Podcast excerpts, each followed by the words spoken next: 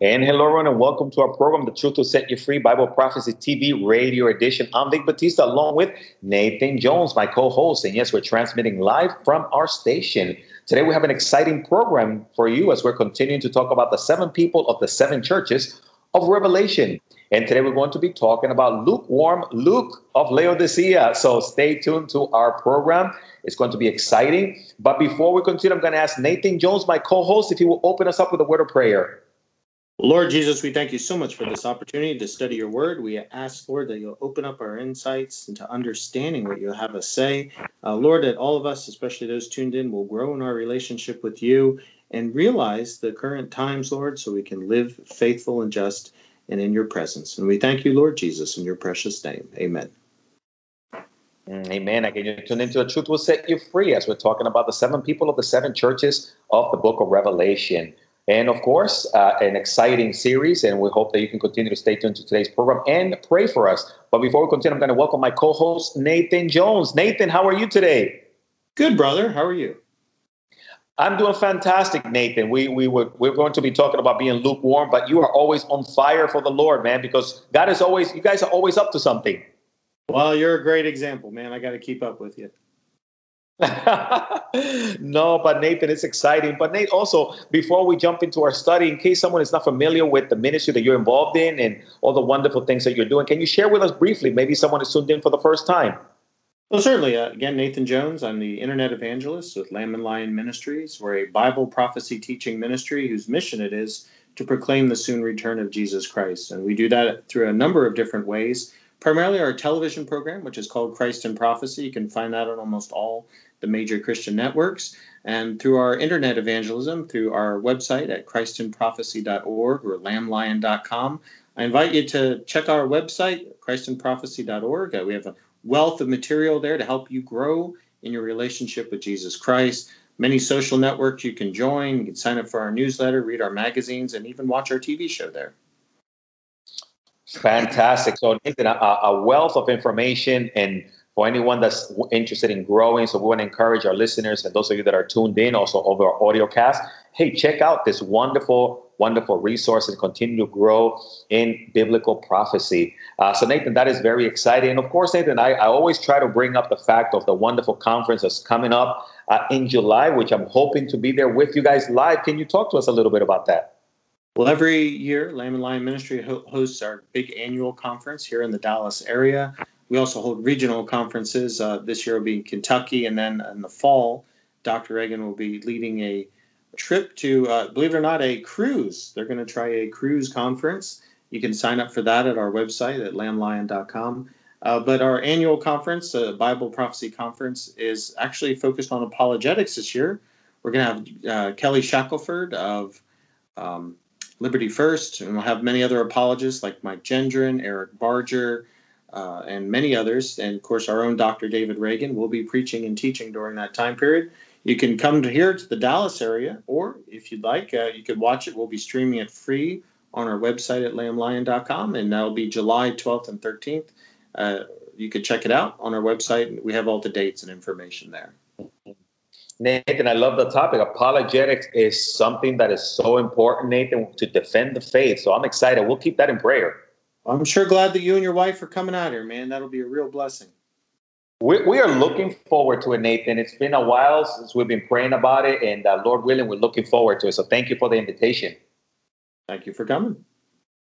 Awesome, awesome. Nathan, also, as we live in a day and age where we see uh, so many changes in the churches, um, uh, good and bad. We see good trends. We also see challenging trends. We see Christians that are on fire for God, Christians that are cold, Christians that are lukewarm.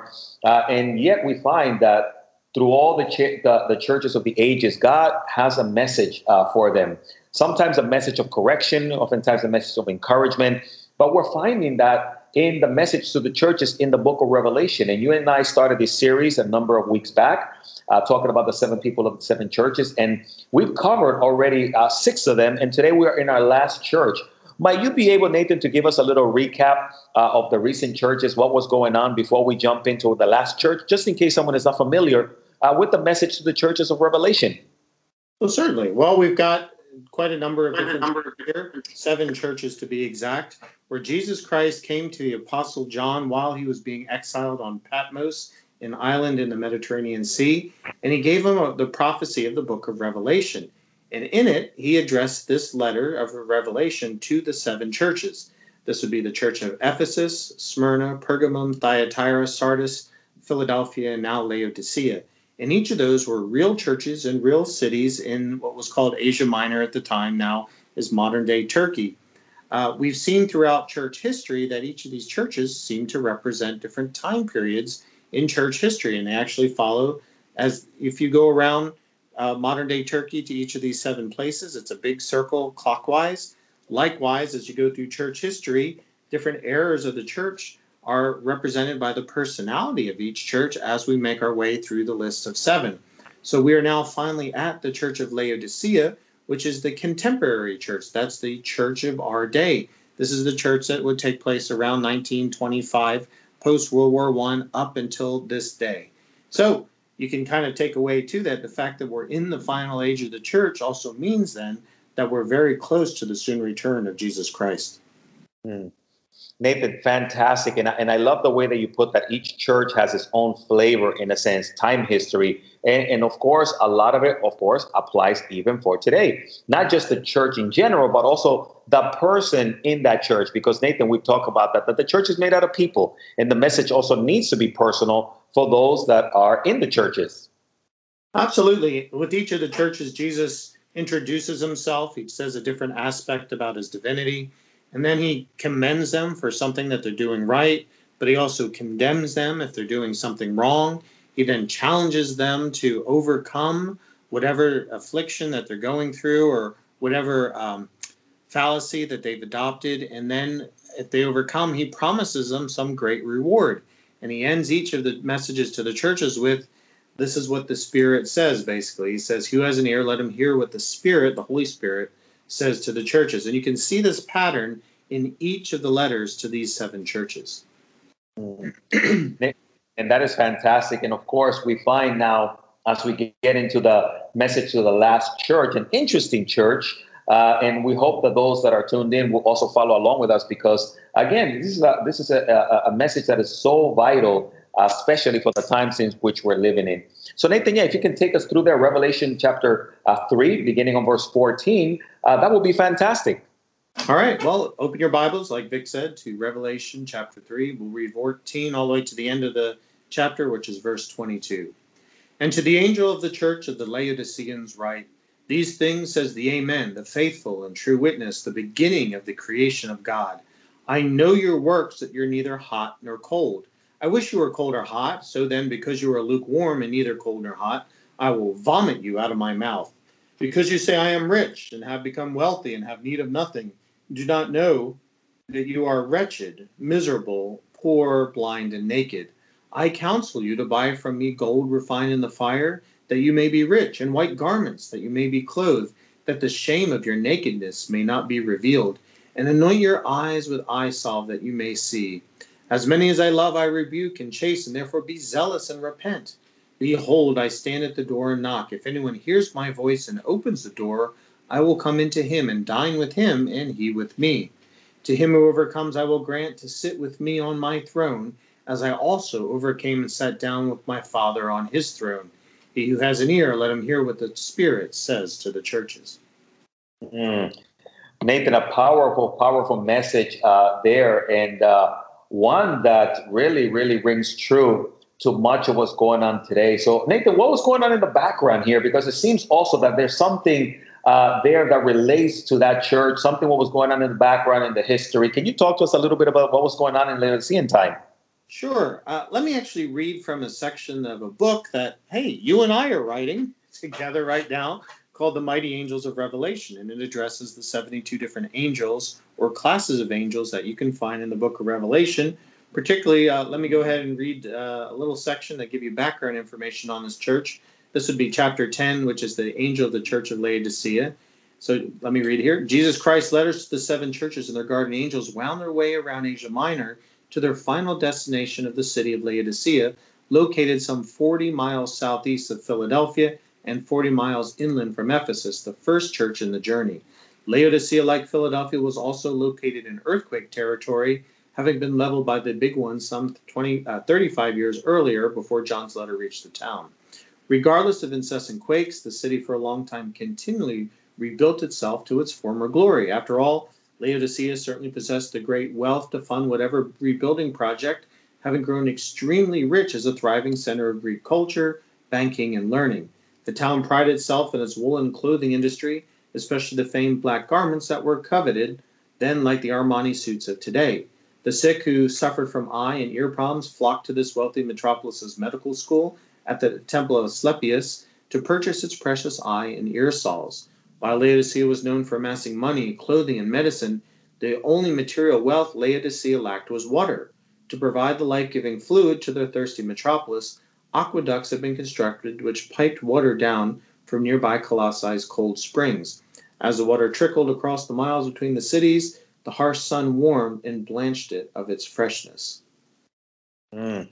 Nathan, that is a, a, wonderful background, and I'm looking forward, Nathan, when the book is complete, and hopefully others will uh, be able to uh, support us in that because it's just a wealth of information. And there alone in the background, it really gives us a backdrop of what was going on, what what they're known for, and now all of a sudden the Lord has a message uh, uh for this church, and and there, as you uh, that up for us, uh, you know, all of them had something to do with their work, right, Nathan? Some had good works, some had bad works uh, but here we know, he says, I know your works that you are neither cold uh, nor hot. I could wish that you were cold or hot. So then, because you are lukewarm, wow, and neither cold or hot, I will vomit you out of my mouth. And, and, so here they have this spring of water that was lukewarm, and here it relates to the temperature, if you would, of the people. And how sad this is, Nathan, what the Lord thought about them. Right. It's very important, I think, especially with this church of all seven churches, is to know the background. It's a wealthy metropolis. It's steeped in Greek culture. It's got a lot of medicine. It's got a lot of clothing. Uh, unfortunately, they're not near a major water source. They have to have their water, we would call it piped in today, but they used aqueducts to get the water there. And unfortunately, as it traveled the eight miles to, to get there, it uh, the water got real bland and, and it was neither hot nor cold. It wasn't very good to drink. I don't know if you ever drank warm soda. It's like the same thing, you know, it, it lacks its freshness, it lacks its taste. Knowing this is then that Jesus, who personally is addressing each of these churches, he picks up on each one of these different aspects of that church. Now, bear in mind that the churches before it, no matter how, even the dead church, offered something. They did something that pleased the Lord not this church. There is nothing that this church did as good. He says, I know your works, but hey, you're not cold or hot. In other words, you're just going through the motions. You're not really excited about me, nor are you against me. You just are just going through the motions. And so immediately the Lord goes right to the negative aspect about this church, the condemnation of the church. Nothing is good about this church. And, and it's a real contrast because here we're talking about a church at a time period where they had a lot of money, for instance. Uh, they were known that um, uh, that they had three churches. Archaeology uh, dug up three different churches that had been planted in that town, which was abundant for that time period. But there's no historical records left that demonstrate that any real evangelistic impact was made outside of their own walls. So the church wasn't hot to share the gospel. They weren't cold about sharing the gospel. They just were. And for all that wealth, uh, not being persecuted like some of the other churches, they just grew extremely apathetic in the Lord. And that's where they get their primary description of this church, the apathetic church. You know, Nathan, and you bring a good point, and that's why we, we want to address now. We want to talk to those uh, the lukewarm Lukes in the churches. That's a that's a very dangerous place uh, to be in, and we find so many people today that they think that they're just okay, you know. Yeah, they're they're living a good life. They've got all their material needs met. Uh, particularly, this is a great example of the Western Church. Hey, we're wealthy. We have big buildings. We have great building plans. We have wonderful church services. We have lots of money in our own homes. We're doing well thanks to capitalism. Uh, we've been blessed. We've been blessed tremendously. And because we've been blessed so well, we've just think like, well, we don't really need God. I mean, yeah, He's there and kumbaya, and I'll I'll visit you on Sunday maybe a few times a year, but you know, there's no passion for the Lord. And so the Lord just rips right in, you know, for all the big buildings and and all the outreaches they have and all, there's no passion for the Lord in it. And and you're absolutely right, Vic, when you say it's dangerous because this is what Jesus says right here, verse 16. I will vomit you out of my mouth. It's like getting a uh, going to a restaurant and you're ordering a meal and, and it comes out and well, it's not cold, but it's not hot either. It's just kind of there, and then you're like, well, you'd want to send it back to get microwaved because it's just it's not interesting. And Jesus is feeling the same way. He says, hey, when you're apathetic towards me, you know, you say you're Christians and and you know you're going through the motions, but you don't care. At least if you were hostile to me, that would be something, but you're not. And so Jesus says, I'm going to vomit you out of my mouth. Very dangerous position to be in. I know, and Nathan, and that's why again we find that this is a very dangerous position because they, I just I just think so many people that wear the title Christians that I look how apathetic they are, uh, and they just seem to think that they're okay. They don't share the gospel. They don't. Basically, they just maybe attend church. They think they're good people, uh, but yet the Bible says, "But by their fruit you will know them." And I believe that we need to also bring forth good works as unto the Lord, not for salvation, but good works because we are saved. Absolutely. I mean, we saw the church in Ephesus and we saw the church in Philadelphia and others that they had a real passion for the Lord. And why? Because they depended every for every moment for everything on the Lord. They were under great persecution and great trial. And so they needed the Lord. I'm reminded of the early Puritans in the 1600s who fled the persecution of Europe to come to a new world, a hostile, dangerous, unsettled world. And they were looking for religious freedom. And they depended on, on Jesus for every second of every day, for all the food that they could possibly get. And uh, they depended on their faith. You read the faith of the Puritans, and it's so deep and rich and thoughtful. But you come today, and you're lucky if people even bring their, their Bibles to church, or if they even read them. And you know, they, if they even go to church, a lot of times they're just watching church online. And and as an internet evangelist, I'm all for putting sermons out there. We're doing it now. We're podcasting the gospel, but you know that's not what the Lord's looking for. He's looking for us to join a church that's active in the community and sharing their faith. And and look how diluted this church is in verse 17. You say, I am rich and have become wealthy and have need of nothing that's true, man. A lot of our churches in the West, we've got it. We got great buildings, great programs, uh, good pastors. Uh, you know, uh, they're kind of doing the thinking for us and, and the faith for us, and, and we're not grasping hold of Jesus Christ ourselves.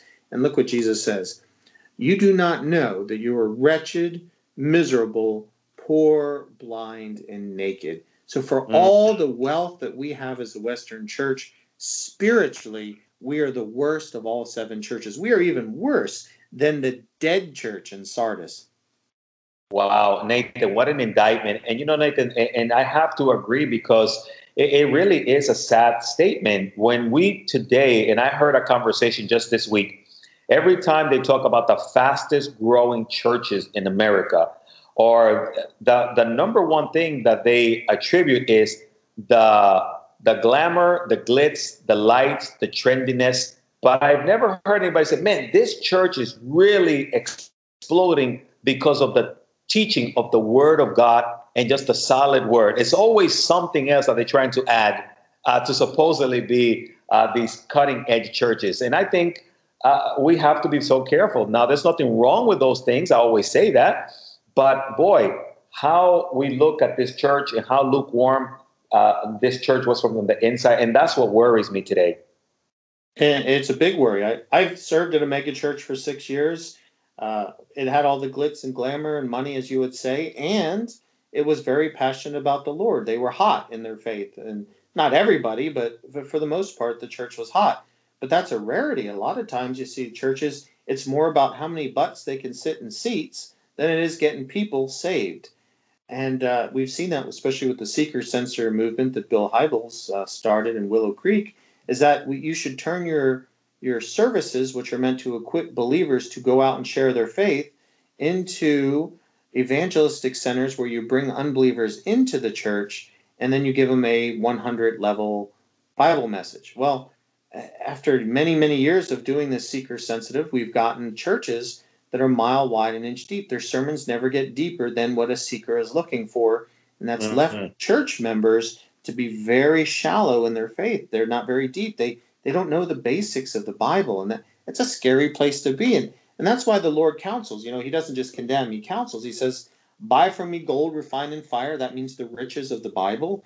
He says you can wear white garments. Uh, we know from Revelation that means the righteous acts of the saints, righteousness, that you be clothed, that you're naked. In other words, we're spiritually naked. You don't want to be, when you talk about, Vic, I know you like to bring up Ephesians 6 a lot, the full armor of God. That yes. that's equip ourselves with the Bible, the Word of God, and and here you're naked. In other words, you don't know the Bible enough to defend yourself against Satan's temptations in your life. You're spiritually blind because you're not reading your Bible and knowing what the Lord would have for you. So he says that we're blind here. So he says you need to forget about the money and this false faith that you've put your, your hope in and put your hope in the Bible and Jesus Christ. Equip yourself. Be passionate about the Lord. He says, As many as I love, I also rebuke and chase you. In other words, he says, Hey, I love you. I don't want you to be spiritually blind. I want you to see and have life and therefore do these two things be zealous for the Lord and repent of this sad, sorrowful condition. Nathan, and what, and that's why uh, as we look at this, uh, I also noticed there were uh, this church reminded me of what happened with, with, Lucifer, Satan, when he says, "I want to ascend, I want to be like God," and here this church is saying, "Because I am rich," and, and yet the Lord says, "I know your works." I could wish, and this what we think about ourselves, and then what the Lord thinks. Absolutely, it's funny how we we as humans deceive ourselves, and we see much deception in the world today at every level. So none of us are exempt from some level of self-deception, but it's a scary thought that we're living in a time period that has abandoned the teaching of Bible prophecy, the imminency of the soon return of Jesus Christ, and are adopting the belief that the church will grow and flourish and conquer the world for Christ and then give the kingdom over to Jesus. It's it's nuts. It's it's a totally postmillennialism as it's called is a totally unbiblical teaching. But we're seeing churches more and more abandon the teaching of the soon return of Jesus Christ and adopt the idea that their church will become their own little kingdoms and grow and eventually conquer the world for Christ. Not at all what the Bible teaches. And it's left the church without the excitement, without the hope, without yeah. the comfort of knowing that Jesus Christ is coming back. And praise the Lord. And you know, Nathan, that's why you and I wake up every morning. That's what we look forward to. And I'm that's why we do these programs. We pray that anyone listening or watching would have that excitement and recognize this is what it's all about. The Lord is coming back very soon. We need to be excited and passionate about Him and telling others about His soon return. Can you imagine, Nathan, how how uh, how down depressing it would be if there was no talk of coming of the Lord. All I would think about is what work all day. yeah, it gets us very center focused, and I think that's another issue that this lukewarm church faces. Laodiceans were self centered. They were the center of their universe, not God. It was about making money and, and worrying about their health all the time, and whatever the church offered, it was what can they get out of it. And that's what happens when you have an affluent society. It's a natural side effect we're seeing it here in the West. Uh, we've got a tremendously affluent society, and it's creating a bunch of self obsessed narcissists who whine all the time about wanting more stuff. This church is the same way. It, it's, it's totally self centered, and it's seeped into our churches. And sadly, if you want to see churches that thrive spiritually, it's the churches that are persecuted because, again, yeah. they depend on Jesus Christ. Now, when Jesus says he will vomit you out of my mouth, and you said how dangerous that is. That is dangerous because what we're looking at then is what point then will the Lord take the affluence away from us, the blessings away from us, and put the church in the West in a position of persecution in order to refine us and bring us back to Him? Brother, I don't think that's a matter of if that will happen, but a matter of when that will happen. Nathan, I am in agreement with you, and that's why uh, the ministry, Lamb Lion, and also Dr. Reagan done a great job talking about America and, and what's going on in America. And uh, you know, a lot of people don't want to see it, uh, but it's a reality, and, and, people are going to be shocked when uh, all this occurs. But if those that are keeping their eyes on the Lord and studying the scriptures, Bible prophecy, uh, it will not be a shock to them. We can see the signs. I mean, all around us. For those that wanted to see the signs. And Nathan, that's why I think verse 19 uh, it's also uh, really says wonderfully there what God desires. He says, As many as I love, I rebuke and chasten. Therefore, be zealous uh, and, and repent. So, again, if someone recognizes, man, I'm in this church and I'm part of the problem, or if, if the Holy Spirit puts that in their heart, there's time for repentance, right, Nathan?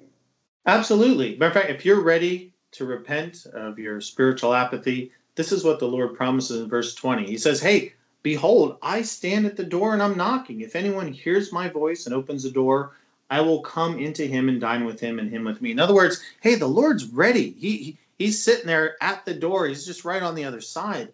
And he's knocking on the door of your heart and he's saying, Hey, come on, let me in. You know, don't be apathetic, don't be self-centered. Hey, there's something much, much greater, and that is a relationship with Jesus Christ. And so verse 21, he says, To him who overcomes, I will grant to sit with me on my throne as I also overcame and sat down with my Father on his throne.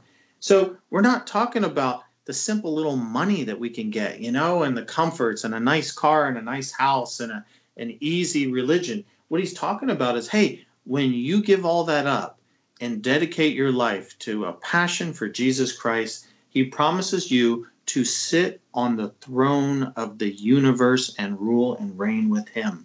I mean, how can you compare? That's like comparing a, a treasure of billions of dollars and you're holding on to a tiny rusty penny and, and that's all you see. See the difference? You see how when you read Bible prophecy, the Lord gives us the big picture. And the big picture is this a life of passion for Jesus Christ has eternal rewards a life of apathetic self focus is a useless life.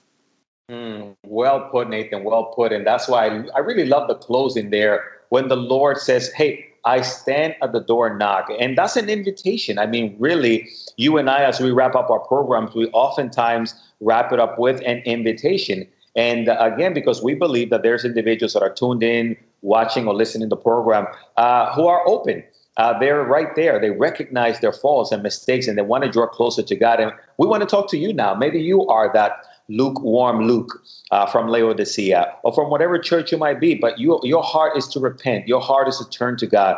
And listen, we want to give you an opportunity right now. We hope that you can pause whatever you're doing and just pay attention to what we want to say to you because we believe that the Lord wants to speak to you and has a wonderful plan for your life. And Nathan already led you in that uh, verse there whoever, uh, again, whoever opens the door, whoever hears the Lord knocking. And Nate, would you be able to maybe speak to that person that the Lord is maybe knocking on their door, how they can just go all the way and let him in? Well, Jesus says that, uh, well, let's start with John 3 6. And for God so loved the world, he loves you, that he, is, he gave his one and only Son, Jesus Christ, to die for your sins. And so he died for you. He took the punishment of your sins on himself and then beat death by being resurrected back from the dead. If you believe that, if you believe that Jesus is the Son of God and Savior, He promises that you will be saved. In that belief, pray, confirm it in your heart with a prayer like Dear Jesus, please forgive me of my sins and be my Lord and Savior. And He'll do just that. Your sins will be forgiven, the guilt of your sins will be gone, and you'll be promised eternal life. You'll be an overcomer, as it says in verse 21 and sit with him on his throne in heaven. If you are apathetic, you're already saved and you're a Christian, and you've just gotten kind of stuck in this world and focused on yourself, then he wants you to be an overcomer too. And he says two things be zealous and repent. Repent from falling away from the Lord and be zealous about Jesus Christ. Praise the Lord. Amen. Thank you, Nathan. And, and, if that's you, listen, God has wonderful things for you. Everyone that repents and turns to the Lord, the Bible says there's a celebration in heaven for that individual. So the heaven is rejoicing for those of you that made that commitment to follow the Lord. And again, we want to encourage you continue uh, to um, be on fire for God. Again, don't follow this uh, lukewarm trend that we're seeing in the world that uh, that we're living in the, in the Christian churches, if you will. And uh, we know that God wants to use your life in a special way, uh, but it's up to you to give Him that opportunity to do so. So we encourage you to reach out to us if you're in need of prayer. We would love to pray for you. So Nathan Jones, exciting, exciting series, the seven people of the seven churches of Revelation. Uh, Nathan, it's been a wonderful journey. I want to thank you so much for just recapping all these churches and then also closing us with the last message here to the last church. Well, thanks. I've really enjoyed this series. It's been very eye opening, and I hope that everybody who's tuned in has also been blessed. Absolutely. Thank you, Nathan Jones. And of course, our time has run out for this segment of the program, uh, but we thank you for being part of the program and tuning in. And of course, continue to listen in throughout the weeks for our programs. But uh, I'm Vic Batista and Nathan Jones, and we want to thank you for being part of the program. And may the Lord bless you and keep you. May his face shine upon you. Thank you for tuning in and have a wonderful week.